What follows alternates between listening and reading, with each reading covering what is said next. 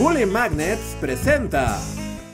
Imaginen la buena vida de una persona en la Europa medieval. Por supuesto, tenías preocupaciones como la hambruna, las guerras feudales, las brujas, la Inquisición o la peste negra, pero al menos el significado de la vida tenía certezas, porque la cosmogonía se basaba casi por entero en la Biblia. Dios creó el mundo en siete días. Uy, qué alivio tener eso, por cierto.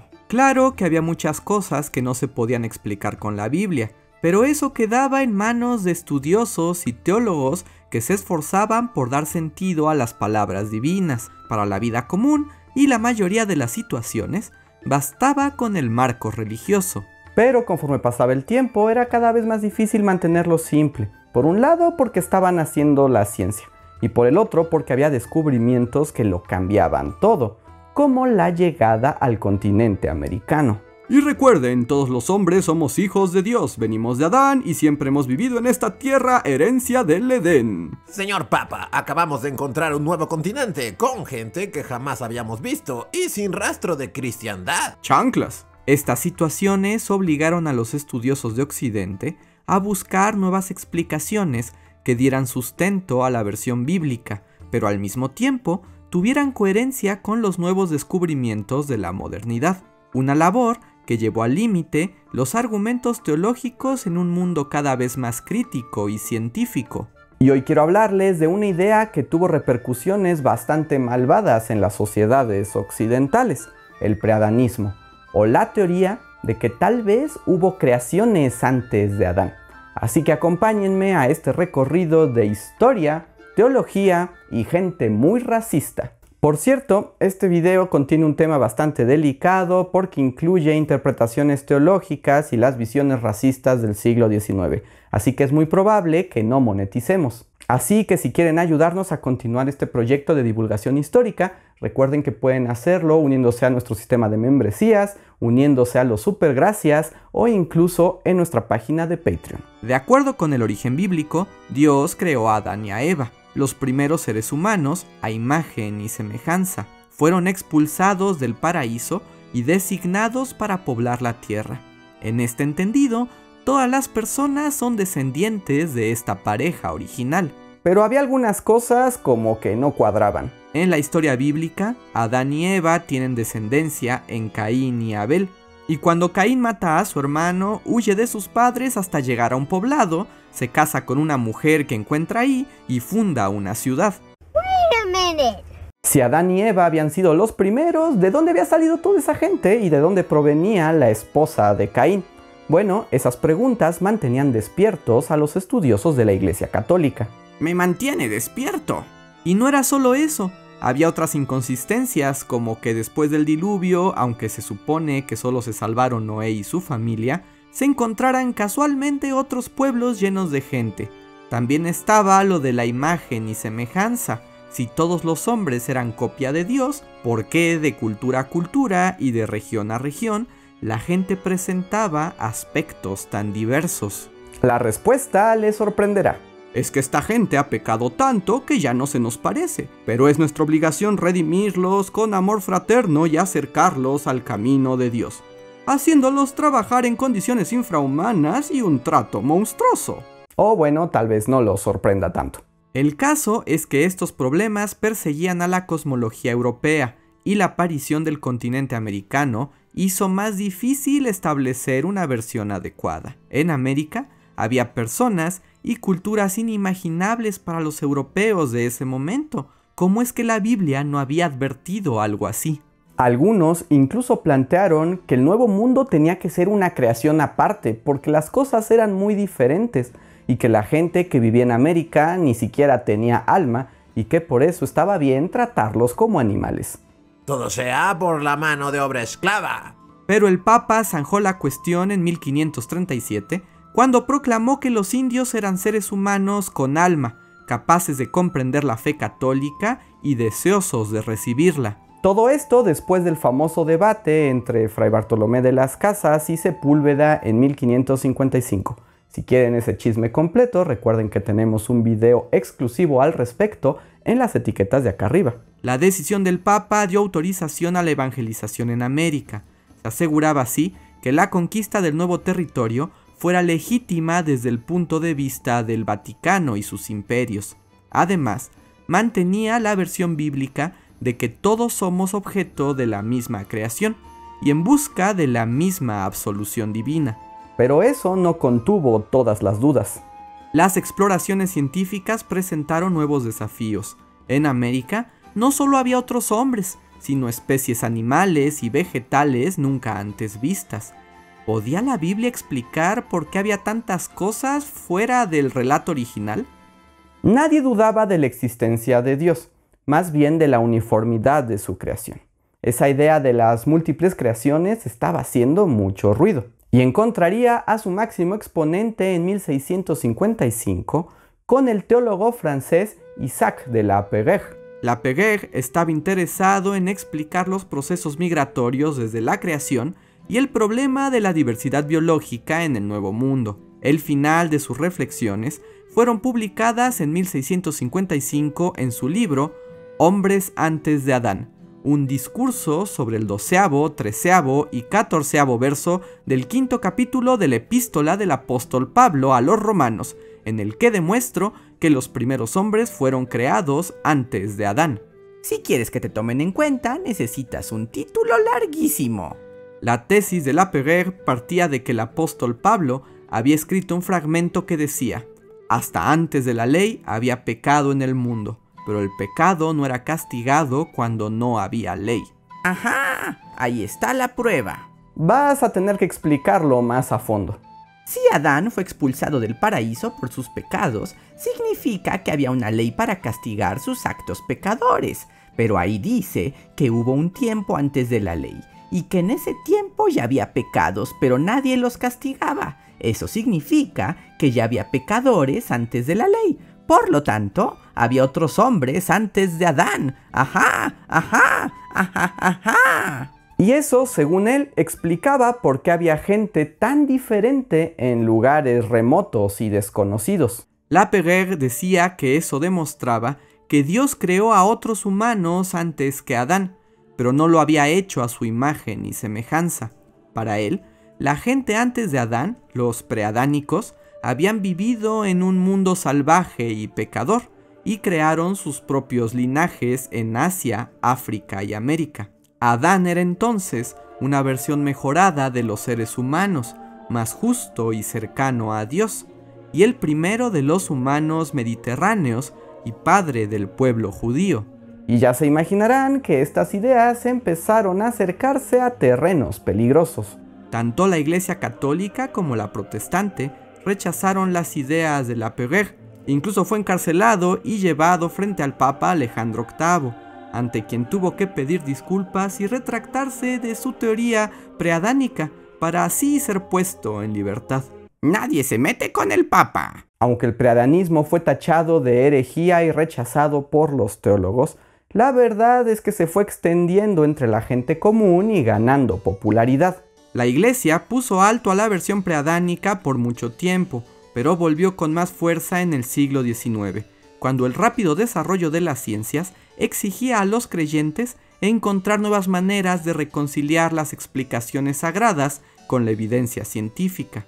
Las investigaciones de culturas humanas en todo el planeta la búsqueda por fósiles de criaturas prehistóricas y por supuesto la teoría de la evolución y selección natural de Charles Darwin entraban en conflicto con el Génesis bíblico y la idea religiosa de que el mundo apenas tenía 4.000 años de antigüedad. Científicos y estudiosos, casi todos de habla inglesa, se dedicaron a buscar explicaciones que fueran coherentes con la nueva ciencia, pero que no desafiaran las creencias religiosas. Porque aunque hoy en día parece que ciencia y religión son del todo contrarias, no podemos olvidar que las revoluciones científicas estuvieron a cargo de científicos muy religiosos como Copérnico o Isaac Newton. La ciencia nos sirve para explicar cómo funcionan los designios de Dios. La teoría preadánica parecía ser una manera de conciliar ambas partes. Si Dios había creado distintos seres humanos, era posible aceptar que algunos habían cambiado su aspecto y comportamiento con el paso del tiempo, como proponía la teoría de la evolución, pero al mismo tiempo señalaban a Adán y a sus descendientes como una creación especial, tal como se decía en la Biblia, y se sostenía que eran estos últimos no solo los humanos más jóvenes, sino también los más perfectos y elegidos por Dios. Y que la cháchara científica no los asombre ni los engañe. Por supuesto que estos argumentos eran usados para justificar el racismo. Las ciencias naturales, la arqueología, la etnografía y la antropología en el siglo XIX tenían mucho interés por explicar las diferencias físicas y culturales entre los distintos pueblos del planeta. Una de las teorías más en boga fue la poligénesis, que proponía que hubo varias creaciones de humanos que si bien compartían muchas características, no eran iguales. Y por supuesto, lo que se quería saber era cuál era la mejor de estas supuestas razas humanas. Sí, ya sé que esta historia se pone más horrible a cada momento pero probablemente el personaje que llevó más lejos la teoría preadánica y construyó todo un paradigma de racismo cientificista fue el académico estadounidense Alexander Winchell, que en 1888 publicó el libro Preadamitas, o la demostración de la existencia del hombre antes de Adán. Yo era un hombre moderno, un científico innovador, un espíritu altruista, defensor de la pureza racial y creyente de Dios y su palabra. Eh, no veo nada de contradictorio en todo eso, señor Winchell. No, no, no, ni un poquito. Digamos que era un personaje peculiar. Winchell fue un catedrático en varias universidades y se hizo famoso por su labor por reconciliar la ciencia y la religión. No era una persona dogmática y sí un fiel defensor de la teoría de la evolución, en la que veía una prueba más del plan divino. Esto no lo hacía muy popular entre los sectores más religiosos de la comunidad científica, pero aún así era respetado. Su libro sobre preadánicos fue su obra cumbre, en la que pretendía demostrar con ciencia que hubo seres humanos anteriores a la raza de Adán. Winchell argumentaba que el ser humano había evolucionado de las distintas especies creadas por Dios. Los primeros habían sido los humanos de raza negra del África, y más adelante los asiáticos, los australianos y los americanos, para finalmente llegar a la raza blanca y mediterránea, de quienes Adán había sido el primero. Incluso se atrevió a declarar que... Se ha especulado que los hombres negros, como todos los demás, vienen de Adán, pero no, la evolución demuestra que es Adán quien proviene de la raza negra. ¡Oh, Dios mío! En apariencia parece que coincide con las teorías actuales sobre el origen de los homínidos desarrollados en el África, pero la versión de Winchell era mucho más terrible. Desde su punto de vista, la evolución era un proceso no de adaptación, sino de mejora, por lo que los organismos más cercanos en el tiempo eran mejores y superiores. La teoría de Winchell establecía que el hombre blanco era la versión más perfecta de las razas, y por consiguiente, todas las anteriores eran imperfectas, primitivas y no debían gozar de los derechos y consideraciones de los blancos. Eso es racista, señor Winchell. No, no, no, no, no, no, no. Bueno, sí. Winchell pretendía probar la inferioridad de las otras razas, en particular de los negros, con pruebas que incluían mediciones de cráneos, peso del cerebro, el supuesto argumento de la inexistencia en las civilizaciones africanas y llegó al extremo de comparar a otras razas con diversas especies de monos. Además, estaba en contra de las relaciones interraciales, pues creía que las razas eran incompatibles, y peor aún, un acto degenerado en contra de Dios. A mí no me miren, ese Winchell era un racista. Lo peor de todo es que Winchell pensaba que su teoría beneficiaba a las personas negras, porque aunque los tachaba de inferiores, los incluía en el plan divino. Mi teoría demuestra que las distintas razas estamos conectadas a Dios y que sin importar si son superiores o inferiores, todos tienen derecho a buscar la redención del alma. Aunque eso sí, las inferiores se van a tener que esforzar un poco más porque están lejos de Dios y bien podrían acercarse aceptando su lugar y haciendo lo que nosotros les digamos. Ay, me van a dar náuseas. Curiosamente, Winchell fue despedido de la Universidad de Vanderbilt pero no por su postura racista, sino porque la idea de los preadánicos seguía siendo una herejía y se oponía a la idea creacionista de la religión cristiana. Y aunque el libro no le gustó a los académicos, fue un éxito entre el público racista de los Estados Unidos. Durante años, el libro de Winchell sirvió como una justificación de supuesta ciencia para el racismo y sirvió para posturas aún más radicales en favor de la esclavitud y que incluso dudaban del alma de los humanos que no fueran blancos. Dio paso a las ideas eugenésicas del perfeccionamiento de la raza que seguirían en aumento hasta el siglo XX y encontrarían su punto de mayor horror en las políticas de exterminio de la Segunda Guerra Mundial. Después del holocausto, las ideas de preadánicos y múltiples creaciones fueron completamente desechadas, tanto por carecer de fundamento científico como por instigar al odio y al racismo. Actualmente no escuchamos mucho de ideas preadánicas y con todos los horrores que trajo no es ninguna sorpresa. Sin embargo, esta historia nos habla de la manera en que los seres humanos buscan dar explicación al mundo, así como las múltiples formas en que el pensamiento científico y religioso trataron de coexistir en tiempos del nacimiento de la ciencia, una situación que no del todo ha desaparecido el día de hoy. Ciencia y religión podrán tener una relación delicada, pero recuerden, nada justifica la creación de discursos de odio, ni de interpretaciones que lleven a la discriminación y la injusticia. Esta ha sido una historia complicada. ¿Qué les pareció? ¿Habían escuchar de los preadánicos? Cuéntenos en los comentarios. Y no se olviden de apoyarnos suscribiéndose a este video o uniéndose a nuestros sistemas de membresía, de Patreon o incluso a los supergracias.